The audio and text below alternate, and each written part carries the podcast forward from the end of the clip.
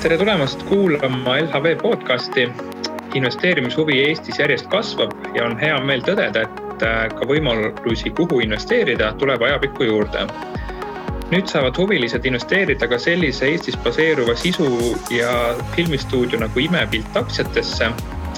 mina olen Sander Pikkel, LHV maaklertegevuse juht ja koos minuga on täna Zoomi vahendusel vestlemas Imepildi asutaja ja juht Almondi Esko püüame siis kahekesi luua pildi, mida see alanud aktsiapakkumine endast kujutab ja räägime ka üldisemalt audiovisuaalse meedia turust. Almondi, palun tutvusta lühidalt, mis ettevõte see imepilt on? enamik meie kuulajaid ei ole ilmselt teist veel kuulnud. esiteks tere ja äh, hea meelega ei ole praegu toredamat asja minu jaoks, millest, äh, millest rääkida. et ähm, see, kuidas meie seda ruuma kõige paremini kokku suudame võtta, on see, et, et imepilt on äh, ristmeedia stuudio äh,, mis keskendub siis äh, kogu pere äh, sisu tootmisele ja tootmisele seda siis läbi äh, äh, sisukimpude. ja sisukimp siis tähendab seda, et meie toode pole mitte äh, üks üksik äh, meelelahutusprodukt äh, nagu näiteks film või mäng või midagi sellist, vaid sisukimp äh, ise, mis siis juba koosneb viiest eraldi elemendist ja antud juhul siis feature film, sarjad, mobiilne mäng, immersive experience maailm ja erinevad üritused sinna juurde. ja see on siis kõige lühem kokkuvõte sellest, millega Imepilt tegeleb miks te olete otsustanud just nüüd investorite juurde pöörduda, et äh, lisaraha kaasata? see meie jaoks tegelikult on äh, teine investeerimisraund. Äh, meie esimene investeerimisraund ähm, sai lukku kaks tuhat kakskümmend päris alguses ja see oli kakssada tuhat eurot, mis siis tuli esimestelt investoritelt ja siis me olime osaühing. ja selle raundi kokku panime ja äh, äh, vahepeal me tegime kõvasti tööd ja nüüd tunduski täpselt see koht, äh, kus siis astuda strateegiliselt järgmine samm meie eesmärkide poole ja sestap ka otsustasime korraldada siis selle uue raha kaasamise ja antud juhul siis valisime börsi kasuks. mida te selle kaasatava rahaga plaanite peale hakata? Mis puudutab kaasatavat raha, siis äh, äh, äh nagu ma mainisin, siis strateegiliselt see äh, ongi selle jaoks, et püüda kinni need äh, eesmärgid, äh, mis me oleme endale seadnud. Ja nagu eesmärgid meil on olnud algusest peale see, et, et kui juba midagi püüda, siis püüda midagi suurt. Ja, ja meie plaan on siiski nagu püüda kinni Everest, et vallutada Everest meelelahutusmaailmas. Ja see on see, mille suunas me liigume. ja antud juhul siis ka see on see, kuhu me investeeriksime Äh, meie ettevõttes äh, äh, selle kaasatud raha. ja täpsemini, kui see jaotada juppideks, siis mis meie oleme enda jaoks ära märkinud kui olulised aspektid, kuhu see investeering suunata, siis kõige suurem sellest on muidugi talendid Äh, ehk siis inimesed, kellega me tööd teeme. Äh, see saab olema kõige suurem segment äh, siis kasvatavast rahast, sest meelelahutus teatavasti eriti selles, sellel kujul, nagu meie seda teeme, on ressursimahukas ja, ja see eeldab palju-palju väga häid inimesi. siis teine aspekt on tehnoloogia mis peaks meie silmis olema ikkagist cutting edge, et, et konkureerida maailma kõige suuremate tegijatega. Kolmas variant või kolmas, kolmas aspekt on research and development, mis on ääretult oluline osa meie, meie protsessist, et pidevalt leida viise, kuidas areneda edasi ja teha paremini seda, mida me iga päev teeme. Ja äh, muidugi äh, ka eraldi osa on äh, treening ehk koolitamine ja see läheb väga tugevalt kokku siis nende samade talentidega, ehk siis selle jaoks, et saavutada, mida me soovime saavutada, seda ei ole võimalik teha niimoodi, et äh, sa palkad hunniku häid inimesi ja siis äh, lased neil oma pead olla ja ongi kõik. et, äh, et see, kuidas seda ikkagist teha, tähendab konstantset treenimist, arendamist ja nagu pidevat edasiliikumist ja ka sinna peab minema noh, ikkagist märkimisväärne, märkimisväärne investeering investeerida? aktsiate märkimisperiood algas siis kolmekümnendal novembril ja lõpeb üheteistkümnendal detsembril. kokku on pakkumisel kuni kolmsada seitsekümmend viis tuhat uut aktsiat pakkumishinnaga neli eurot aktsia kohta. seega on pakkumise kogumaht poolteist miljonit eurot ja ettevõte on esitanud taotluse kõigi aktsiate noteerimiseks ja avalikult kauplemisele võtmiseks äh, First Northil. Ja tasub siinkohal siis äh, mainida, et First North on alternatiivne kauplemisplatvorm, äh, mis toimib sarnaselt börsile, kus siis investorid saavad edastada ostu- ja müügikorraldusi. Ja kui hind neil omavahel klapib, siis toimub ka tehing ja First Northi võib-olla suurim eripära siis äh, tavalise börsiga võrreldes on see, et äh, seal on ettevõttel on küll aruandluskohustus, aga see ei ole nii range, kui on päris börsil, et äh, et võib siis näiteks korra poolaastas oma finantsandmeid uuendada. Almandi, teil oli võimalus raha kaasata ka ühisrahastuse keskkondadest. miks te otsustasite just First Northi kasuks? Ähm, see vist meid viis börsini, äh, seal mängis alguses kaasa juhus, äh, sest see ei olnud äh, nagu kindlasti meie kõige esimene valik, kui me siis uue rahastuse kaasamise peale mõtlesime. see öeldud, kui see börs meile lauale jõudis ja see võimalus läbi First Northi kaasata ähm, investeeringuid, siis mida rohkem me sinna sisse vaatasime seda, äh, õigem see meile tundus, sest jällegist arvestades plaane, kuhu meie oleme oma eesmärgid pannud ja mida me tahame kinni püüda, siis äh, et olla nagu public company, see terendas meil silmapiiril nii või naa. ja äh, kui me hakkasime vaatama, et et, et meil on praegu sihuke võimalus ja me võiksime seda teha nagu sisuliselt kohe. siis võttes arvesse seda, et, et, et kui me juba nagu sinna suunas vaatame ja me oma nagu väärtushinnangud oleme järg nagu seadnud äh, selle järgi, mis on äh, siis nagu vastavalt börsi äh, põhjalikele reeglitele, et, et siis milleks nagu oodata, et, et võiks siis selle kohe selle sammu ära teha. et see oli kindlasti, kindlasti üks põhjus, miks äh, Äh, First North jäi meile lauale kui, äh, kui väga hea äh, võimalus. ja noh, kindlasti ta on ühtepidi nagu sihuke korralik väljakutse võtta nagu meie siis arengufaasi ettevõttel selline samm enda peale aga vaadates meie minevikku, siis kõik korrad, kus me sellise väljakutse endale oleme esitanud, on alati mänginud meie jaoks väga hästi välja. Äh, ta, äh, sellised sammud on aidanud meid alati edasi äh, selle eesmärgi suunas, kus me liigume. ja antud juhul tunduski, et, et vaadates kogu olukorrale otsa, siis kui me sinna suunas juba lähme, siis noh, milleks kõndida nagu kass või see nagu jah, kass ümber palava pudru, vaid teha lihtsalt see samm ära ja, ja ja, ja mitte oodata, et liikuda sinna, kus me tahame jõuda mm,. väga hea räägime veidi teie lähenemisest, et te toodate nii-öelda bränditud sisukimpe. Äh, mida see täpsemalt tähendab ja mida see üks sisukimp endast kujutab?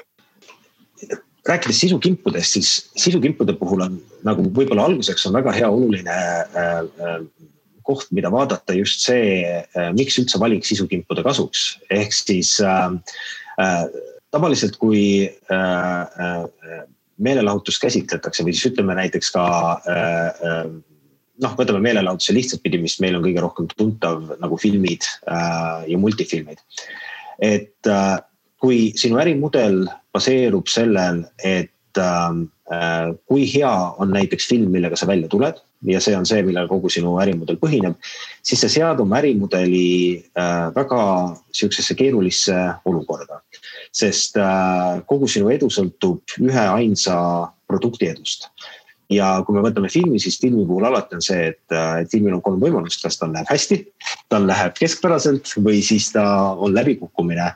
ja põhjused selle taga, noh neid võib olla väga palju, et äh, absoluutselt ei tähenda see seda, et see peaks olema äh, seotud sellega, et sul on halb toode, mida sa tegid. see võib ka olla seotud sellega, et äh, samal ajal konkureerib sinuga mõni väga kõva teine film. see võib olla seotud sellega, et, et nagu meil Covid pani kõik äh, kinod kinni. et seal on väga palju asju, mis võib mängida sisse, mis pole üldse seotud sinu äh, toote kvaliteediga. aga ka toote enda kvaliteet võib mängida seal palju rolli. ja kui sa kogu oma ettevõtmise sead ühe konkreetse toote peale, siis äh, see muudab su ettevõtmise väga riskantseks. ja sisukimp on selles osas selline ideaalne lahendus, kuidas seda riski maandada ja äh, äh, viis, kuidas meie sellele lähenesime, oligi see, et, äh, et me ei keskendu oma sisuloomes üksikutele produktidele, vaid keskendume koheselt sisukimbule tervikuna. ja üks Imepilt stuudio sisukimp siis koosneb viiest eraldi elemendist. Äh, esimene nendest on äh, täispikk animeeritud mängufilm, et äh, see, mille poole me pürgime, on noh, maailma tasemel tükid nagu Frozen Minionid ja nii edasi. siis teine element on spin-off sarjad, mis baseeruvad sellesama maailma Äh, intellektuaalomandil, IP-l, äh, lool. Äh, me igas sisukimbus planeerime tulla välja vähemalt kolme spin-off sarjaga, siis mobiilsed mängud ja, või noh, üks mobiilne mäng on siis see, mis meil on planeeritud ühes sisukimbus immersive experience maailmad, mis on siis päris elu installatsioonid, kus inimesed saavad kogeda siis seda äh, maailma, mis äh, neile on hakanud kuskilt meeldima, et nagu hea näide sellest ja kõige suurem näide on äh, Disney Galaxy's Edge, kus inimestel on võimalik siis astuda Star Wars maailma ja, ja, ja seegelda seal ringi ja tunda, et nad nagu ongi sinna maailma kadunud. et noh, meie kontseptsioon on muidugi teistsugune ja, ja väiksema mastaabiga, aga ta kätkeb täpselt sedasama elementi. ja erinevad üritused, mis me siis äh, loome, et, et, et seal me ei ole arvu lukku löönud, et mitu üritust me teeme, sest üritused alati baseeruvad võimalusel äh, mida ära kasutada ja äh, need võivad olla nagu alates näitusest äh,, etendusest, kontserdist kuni kuni mille iganes muuni välja.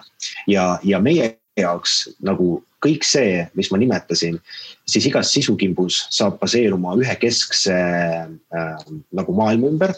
ja äh, üks selline sisukimp meie jaoks äh, ongi üks meie produkt ja äh, me siis järgmise kümne aasta jooksul plaanime tulla välja kolme sellise, äh, sellise sisukimbuga mm. -hmm.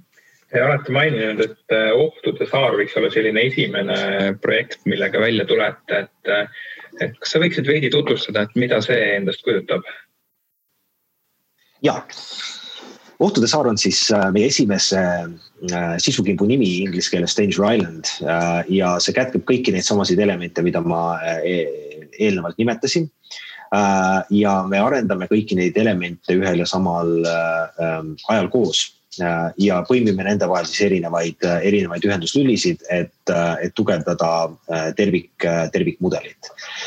ja Danger Island puhul siis praegu kõige kaugemal produktsioonis on täispikk animeeritud mängufilm, samanimeline, mis siis on prognoositud tulema välja järgmise aasta kolmandas kvartalis. aga selle ümbert me juba tegeleme ka nelja erineva äh, sarjaarendusega. Ähm, äh, ja äh, samuti ka immersive experience maailmade arendusega, mis kõik siis on töös. Ja samamoodi ka mängude arendusega, ehk siis ehk siis terve selle nagu sisukimbu arendus käib ja esimene äh, reliis siis, mida me vaatame, saab olema just täispikk animeeritud mängufilm järgmise aasta äh, kolmandas kvartalis äh,. teema siis äh, nagu antud äh, sisukimbu teema äh, keerleb meil äh, kliima soojenemise ümber, mis on äh, üks ka nagu oluline aspekt meie stuudio puhul, et me oleme võtnud endale eesmärgiks, äh, et kõik, mis me teeme, äh, et sellel oleks maailmale tugev positiivne mõju ja seda kätkeb ka meie stuudio moto, mis me endale oleme võtnud, mis on love, bold, progress ja äh, see siis jaotub lahti niimoodi, et äh, kõik, mida me teeme, see peab tulema heast kohast. See, mida me teeme, see peab olema nii julge, et kui sa nagu vähemalt natuke ei karda seda tehes, siis sa teed midagi valesti. ja äh, kui selle kõige tulemuseks ei ole äh, maailma natuke paremaks muutmine, siis tuleb minna tagasi punkti null ja hakata otsast pihta. ja see on see, mida me oleme algusest peale stuudio juures käsitlenud ja mida rohkem nagu me edasi liigume, seda tugevamalt me sinna suunas ka seiname. ja, ja, ja see nagu läbib meie stuudiot tervikuna äh, ja noh, sisu puhul kindlasti üks oluline moment ongi see, et, et mis siis see sisu on, mida äh, äh, me maailma viime ja mida me selle sisuga öelda tahame. Ja antud juhul meile tundus, et ei ole olulisemat teemat, mida käsitleda globaalselt, kui siis see oleks kliima soojenemine. Ja kliima noh, potentsiaalsed mured, mis sellega kaasnevad ja et kuidas siis meie saaksime läbi oma sisu erinevaid selle asja tahke ähm, siis publikule valgustada ja, ja vaatajateni ja nagu teiste meediumite kasutajateni viia mm. -hmm. kui nüüd lähiaastate peale mõelda, siis mis mastaabis äh, olete oma äritegevust plaaninud? millised võiksid olla seal kulud, tulud ja investorite jaoks oodatav kasum äh,? Meie jaoks on äh, kindlasti siinkohal äh, kõige olulisem just strateegiline plaan, kus me tahame minna, ehk siis mis on meie kaugem eesmärk äh, ja, ja, ja nagu varem mainitud, siis meie eesmärk on Everesti tipp. ja see on see, mille suunas me nagu kõik sammud oleme stuudio poolt algusest kuni praeguseni ka teinud. ja see väga palju määrab ka kõike, mis puudutab nii meie kulusid kui tulusid ja strateegiat selle taga et mis puudutab antud juhul äh, äh, kulude poolt, siis ähm, offering dokumendis ka, et me praegu pole detailselt neid välja toonud. just seetõttu, et, et meil on nagu olemas äh, väga selge siht, äh, kus me lähme, aga seoses arengufaasiga siis äh, võivad olla nagu sees muutused kulude jaotuses läbivalt läbi protsessi. ja et mitte eksitada investorit ähm, selles aspektis, siis, siis antud juhul oleme puudutanud seda just läbi selle, et mida me soovime saavutada läbi investeeringu ja me teame seda, et, et antud vahemikus äh, siis äh, kuussada viiskümmend tuhat kuni üks koma viis miljonit, äh, mis on meil siis seatud piir investeeringu jaoks. me teame seda, et me suudame tuua ühe täis sisukimbu turule. Et see on selle jaoks piisav ja olenemata isegi sellest, et äh, kumba, kumba otsa nagu antud investeeringu puhul äh, see jääb. aga peamine eesmärk, nagu ma mainisin siin, äh, on kindlasti see, et, et mis on see mis on see suurem plaan ja mis on see kaugem sihtkoht, kuhu me lähme ja kõik sammud strateegiliselt on just seatud sinna suunas, et, et püüda kinni see LHV Foorumis on nii mõnedki skeptilisemad investorid välja toonud, et teie ettevõttel on olnud ka maksuvõlg, mis on küll ajatatud. et nad kindlasti ei andesta mulle, kui ma jätan siin küsimata, et äh, millest see tingitud on ja, ja kas olete seal, äh, olete seal hakkama saamas sellega? ja absoluutselt, see on, see on täiesti arusaadav küsimus ja, ja ennetavalt sedasama küsimust on ka see, et, et meil on ka äh, KredExiga kokkulepe laenu osas Äh, mõlemad äh, äh, mõlemad olukorrad juhtusid seoses Covidiga, mis ei jätnud ka meie, meie ettevõtet puutumata. ja antud siis vahendid nii koostöö Maksuametiga kui ka KredExi laen ähm, olid siis asjad asjad, mis aitasid meil liikuda ettevõttega edasi sellises tempos, nagu meil oli plaanis, ilma selleta, et me peaksime, äh, peaksime hoogu maha võtma. ja mõlemad äh, lahendused äh, tundusid meile head, me arutasime nii Maksuametiga kui KredExiga seda ja jõudsime mõlemas osas ka kokkuleppele. Ähm, aga selle taust oli jah Covid, mis selle olukorra lõi mis võiksid veel olla võib-olla sellised äh, peamised riskid, millega investorid teie ettevõttesse investeerides arvestama peaksid kindlasti? Äh, riskide puhul meil on kindlasti üks oluline aspekt äh, see, kuidas tabada ära seda, millist sisu siis publik soovib ja selles osas nagu me ei ole erinevad äh, mitte kuidagi sellest äh, mõnest teisest suurest stuudiost maailmas äh,, olenemata sellest, mida need stuudiod toodavad, et sa alati pead üritama tabada seda ära äh,, mis on see äh,, mis inimesi kõnetaks äh,. antud juhul meie kasuks siin kindlasti räägib meie sisukimbu äh, stiilis loodud ärimudel, äh, mis annab meile üsna varakult võimaluse tuvastada ära, äh, millised meie maailma osad äh, publikule on väga meeldivalt vastuvõetavad ja millised mitte. millised tegelased töötavad ja millised mitte, millised sisuliinid töötavad ja millised mitte.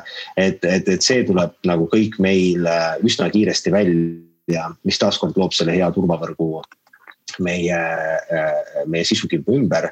ehk siis loob selle olukorra, kus äh, meie sisukimbu edu ei sõltu ühe üksiku toote äh, õnnestumisest, vaid sisukimbu õnnestumisest tervikuna. et sisukimp on kindlasti üks hea ravim ja safety net selle asja jaoks teine aspekt on kindlasti IP kaitsmine ja selle jaoks me oleme täna väga põhjalikult kaardistanud ära strateegia, kuidas oma intellektuaalomandile läheneda. millised osad on need, mida me peame kaitsma, millised osad on need, mida me ei pea. ja seal me oleme baseerunud oma strateegia ka nagu lähtuvalt sellest, mida teevad suured tegijad turul ja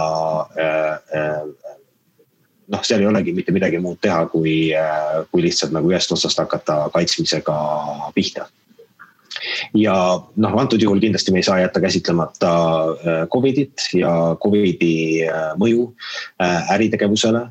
et, et see, kus meie seda kõige esimesena tunda saime, oli läbi brändide, sest brändid ähm, rahastus on kindlasti oluline aspekt meie ärimudelis. ja kui Covid üheksateist kriis pihta hakkas, siis äh, see oli esimene koht, kus me seda tundsime, et, et brändid olid ettevaatlikud selles osas, äh, mida nad teevad oma turunduseelarvetega meie õnneks ei ole nagu meie ettevõtte äh, laias pildis äh, Covidist äh, Äh, negatiivselt mõjutatud. et äh, kui see esimene šokk üle läks, äh, siis meie ettevõtte jaoks ja meie toodangu jaoks on nagu tingimused, arvestades seda kriisi omal moel isegi soodsamad, kui nad olid enne. sest mis juhtus sisu turul oli see, et sisuvajadus kasvas, kuna inimesed olid kodus ja tahtsid tarbida sisu aga samas uusi produktsioone ei tulnud peale, äh, kuna ei olnud võimalik filmida nii nagu filmiti enne, mis tähendas, et äh, varem või hiljem äh, tekib erinevatel kanalitel sisupuudus. ja see sisu, mis sellel hetkel saab olema populaarne, on sisu, mida on võimalik luua remotely, ilma et sa võttepaigale peaksid minema ja lõviosa meie siis tootevalikust on see, mida on võimalik nii toota kui tarbida äh, remotely. ja selles valguses just kõik need, kes tegelesid animatsiooniga äh,, äh, nagu oli näha, kuidas nende stuudiotel ähm, väga paljudel ei läinud üldse mitte halvasti. ja äh, ka erinevates foorumites, kus mina äh, ise jälgin animatsioonimaailmade kulgu, siis noh, tööle palkamisi on ikkagist väga-väga palju üle spektri.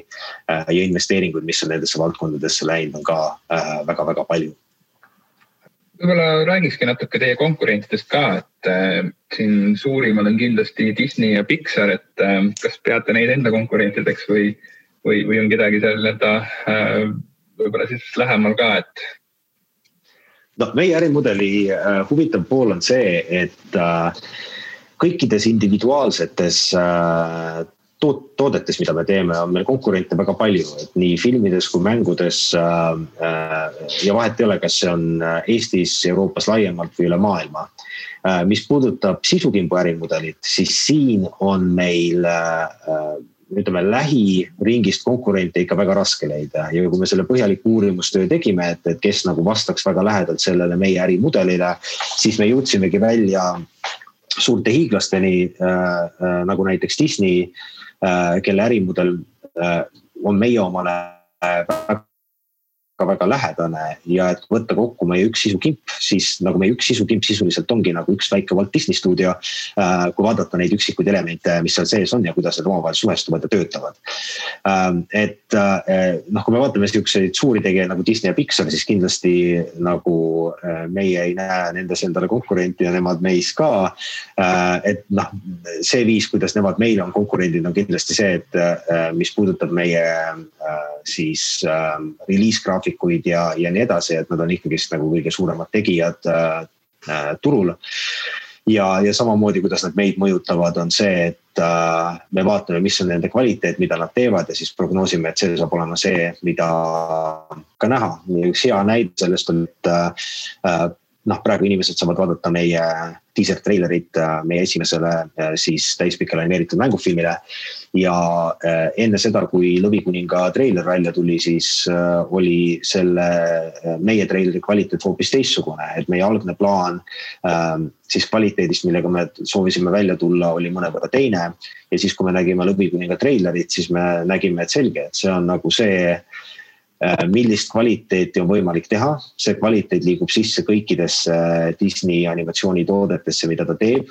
Äh, sellest saab standard, mida publik eeldab, kui ta läheb kinno, mis tähendab seda, et kui me tahame olla konkurentsis, siis me peame oluliselt kasvatama äh, kvaliteeti, mida meie teeme. ja nagu hinnanguliselt siis me võtsime lahti terve oma struktuuri ja leidsime viisi, kuidas kasvatada kvaliteeti neli korda. et, et püsida konkurentsis sellega, mis Äh, mis maailmas äh, toimub. et, et see on nagu viis, kuidas, äh, kuidas Disney mängib sinna sisse, aga õnneks on meelelahutusturg väga suur ja lai ja ja seal nagu ei teki seda probleemi, et jääks puudu publikust või jääks puudu ostjatest. et küsimus ongi see, et kuhu sa äh, ennast oma tootega baseerid. Äh, milline on viis, kuidas sa peale lendad sellele ja, ja, ja, ja kui hästi sa suudad nagu äh, kogu seda protsessi ja realiseerida. Et see baseerub lõpuks sellele mm. -hmm. et konkurentsis püsimiseks olete te kaasanud ka üsna muljetavaldava meeskonna ja koostööpartnerid, et siin mitmed tegijad on Hollywoodi taustaga. et kuidas äh, nemad õnnestus oma projekti kaasata äh,? no ühte või teistpidi ma olen äh, selles suunas liikunud, kus me täna oleme väga pikalt, et, äh, et, et nagu alates sellest, kui olin kaheksateist, üheksateist ja ma juba liikusin, äh, liikusin selles suunas, et, et toota midagi sellist, nagu me täna teeme. ja selle käigus äh, ma hakkasin ka kaardistama inimesi, kellega koostööd teha.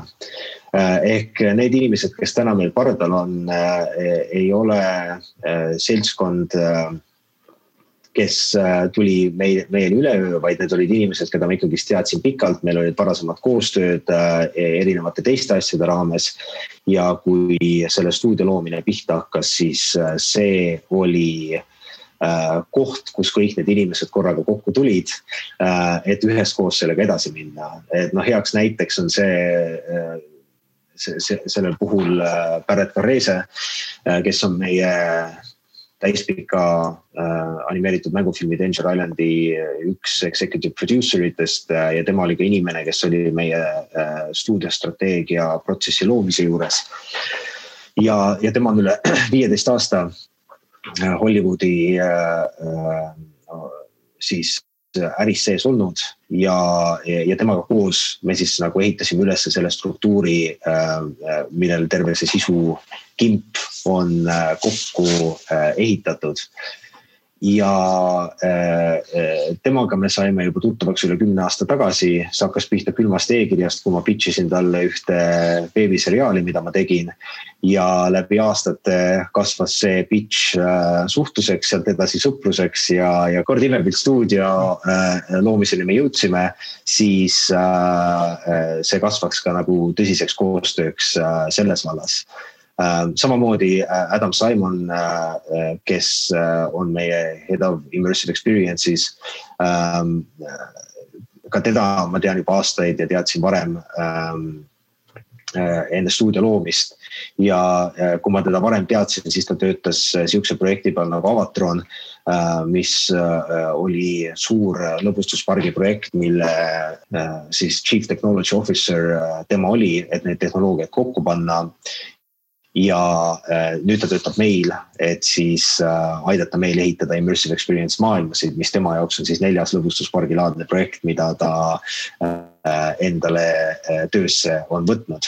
aga samuti baseerub nagu varasemal suhtlusel ja Jason Rowlett, kes meid nõustab brändide vallas, siis tema oli inimene, kes andis minu esimese töö Ameerikas. kui tal oli otsustada ühe veebiseriaali loomisel, et kas ta tellib äh, animastuudio teenuse äh, USA-st või äh, võtab riski äh, kuttidega Eestist. ja siis tal oli tunne, et noh, meil läks nagu vestlus hästi, et, et vaatame siis, mis need Eesti kutid teha soovivad ja, ja siis nendele me lõime ühe sarja siis nende ettevõtte Brand Arc jaoks kes on äh, brändide entertainment ettevõte ja, ja tollel hetkel nende suurim klient oli siis Toyota. Äh, ehk siis kõik sarjad nagu Model Family ja muud, kus Toyotat on näha, siis see oli tema töö, et need sinna sisse saada. et kõik need suhtlused, mis meil on olnud, on ikkagist nagu baseerunud pikemal koostööl ja pikemal teineteise tundmisel ja kulmineerunud kokku siia ja ütleme, et siis see Kaleidoskoop Film Distribution on midagi nagu tem-, nemad on siis ühed partnerid, äh, kelle me leidsime või kellega me lukustasime koostöö selle aasta äh, alguses äh, pärast pikka otsingut, et kes võiks olla siis meie distributsioonipartner. ja, ja, ja nemad osutusid pärast pikka otsingut nagu meile kõige õigemateks partneriteks, keda me suutsime tuvastada. saan aru jah, et nemad on siin olnud seotud selliste tuntud filmidega nagu Mida naised tahavad või, või Drive siis Ryan Goslinguga peaosas, et, et kui siin mõned äh, tuntumad välja, äh, välja tuua. Äh, saan ühtlasi ka aru, et, et sul ja sinu meeskonnal on üsna pikad kogemused siin filmi ja animatsiooni valdkonnas, et, et imepilt on siis lihtsalt üks, üks uus ettevõtmine selles, selles seerias, eks ole uh,? Meie meeskond selles mõttes kindlasti koosneb äh, erinevatest tüüpidest, ta koosneb äh, inimestest, kes teavad seda industry't hästi ja ta koosneb inimesi, inimestest, kes on kindlasti sellele industry'le äh, uued, kes vaatavad seda uue pilgu alt, et see on kombo kindlasti kahest poolest. et äh, nagu minu taust on äh, olnud ristmeedias kaunis kaua äh, minu esimene ristmeedia projekt oli kunagi, kui ma töötasin Äripäevas Äh, sihukeses toimetuses nagu loovtoimetus. ja see oli täpselt see hetk, kus ähm, äh, lehemeedia liikus üle internetti ja äh, siis me hakkasime otsima uusi viise, kuidas jutustada lugu siis selles uues keskkonnas Äh, ja see oli esimene kord, kus mina puutusin ristmeediaga kokku ja me tegime Setumaast ühe põhjaliku ristmeedia äh, loo omal ajal. Äh, mis oli kindlasti üks esimesi sellelaadseid multimeedia lugusid meediamaastikul. ja kui tuli masu peale, siis loovtoimetus pandi toona kinni ja mul oli tunne, et ma enam nagu ajakirjanikuks äh, tagasi minna ei tihanud. ja otsustasingi luua oma ettevõtte, mille alt siis hakata selliseid äh, ristmeedia projekte looma. et too hetk ta kindlasti ei olnud äh, sellise kontseptsiooniga nagu Imepilt stuudio.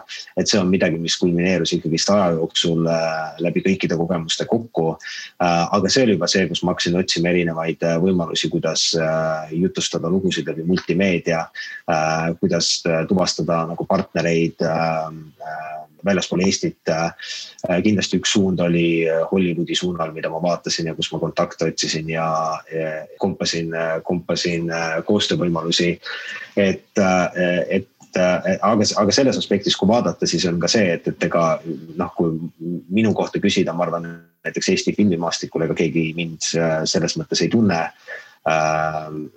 et, et selles osas nagu jah, et nagu ma seal selles aspektis ma ei ole nagu tuntud kas on midagi olulist, mis meil on jäänud siin äh, praegu rääkimata? no üks huvitav aspekt, mis puudutab äh, tervet Imepilt stuudiot minu jaoks on see, et äh, see stuudio ise hakkas pihta üheksast tuhandest eurost. mis oli meie esimene brändi diil, mille me tegime Päästeametiga. Ja seal ei olnud mitte mingit muud seed fund'i või, või mingit muud sellist olukorda, kus nagu me pressisime hunniku raha sisse, et, et jõuda siia punkti, kus me oleme. et kõik see hakkas pihta ideest, meie esimesest diilist, üheksast tuhandest eurost ja kõik see, mis me oleme ehitanud, on ehitatud selle peale. ja